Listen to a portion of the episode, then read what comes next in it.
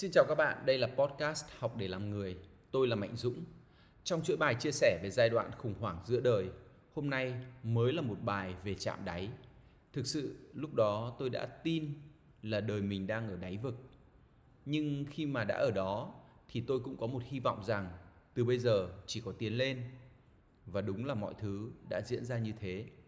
Sau đây là podcast số 12 với chủ đề Life's Bottom, đời chạm đáy.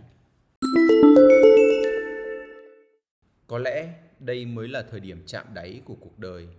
Công việc bất ổn, no honey, no money. Sức khỏe dường như kiệt quệ khi mà những cơ quan nội tạng, gan, thận đều bất ổn. Cả về sức khỏe lẫn tinh thần đều không tốt.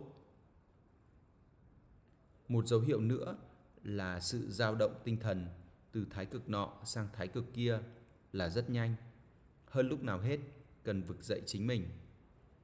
Tôi vẫn luôn tin rằng mình sinh ra trên đời với một sứ mệnh nào đó. Tôi sẽ để lại một điều gì đó ý nghĩa cho cuộc đời này.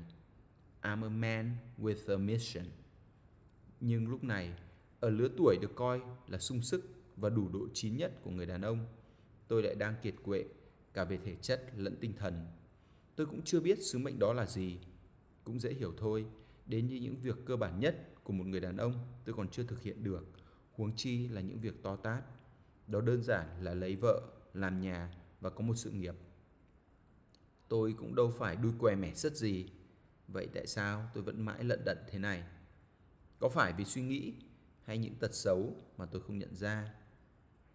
Từ lâu, tôi biết mình có vấn đề về tính cam kết dường như tôi không giữ được những sự việc có tính chất lâu dài, bền vững.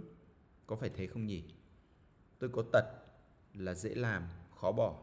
Chỉ muốn làm việc dễ dàng và việc mình thích. Có phải thế không nhỉ? Tôi cũng không phải là kiểu người có tính kỷ luật cao. Nhiều việc như tập thể dục chẳng hạn hay đánh bóng, tôi mãi vẫn chưa làm đến nơi đến chốn để biến chúng thành thói quen, để rèn luyện thể chất và nâng cao sự tự tin hậu quả là tôi mất tự tin nhiều hơn sau những lần vác vợt đi giao lưu. Ví dụ như tối nay đánh ở sân Khuất Duy Tiến, đánh bóng mấy năm rồi mà vẫn không lên tay. Ai hỏi chỉ dám nói là chơi hơn một năm.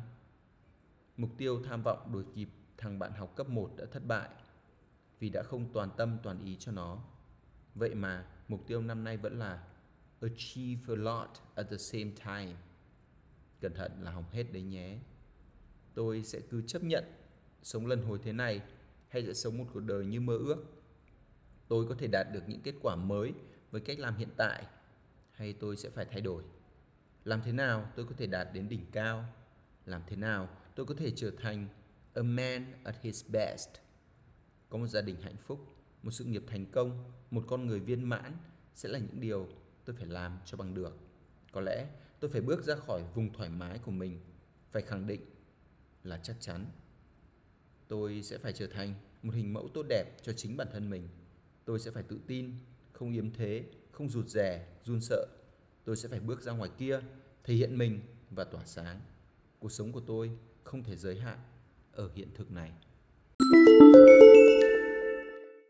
Cảm ơn bạn đã lắng nghe những chia sẻ của tôi đây là nơi tôi đang thử thách bản thân với mục tiêu 1.000 podcast Do vậy sẽ không thể tránh khỏi những nội dung chưa được ngon lành cành đào.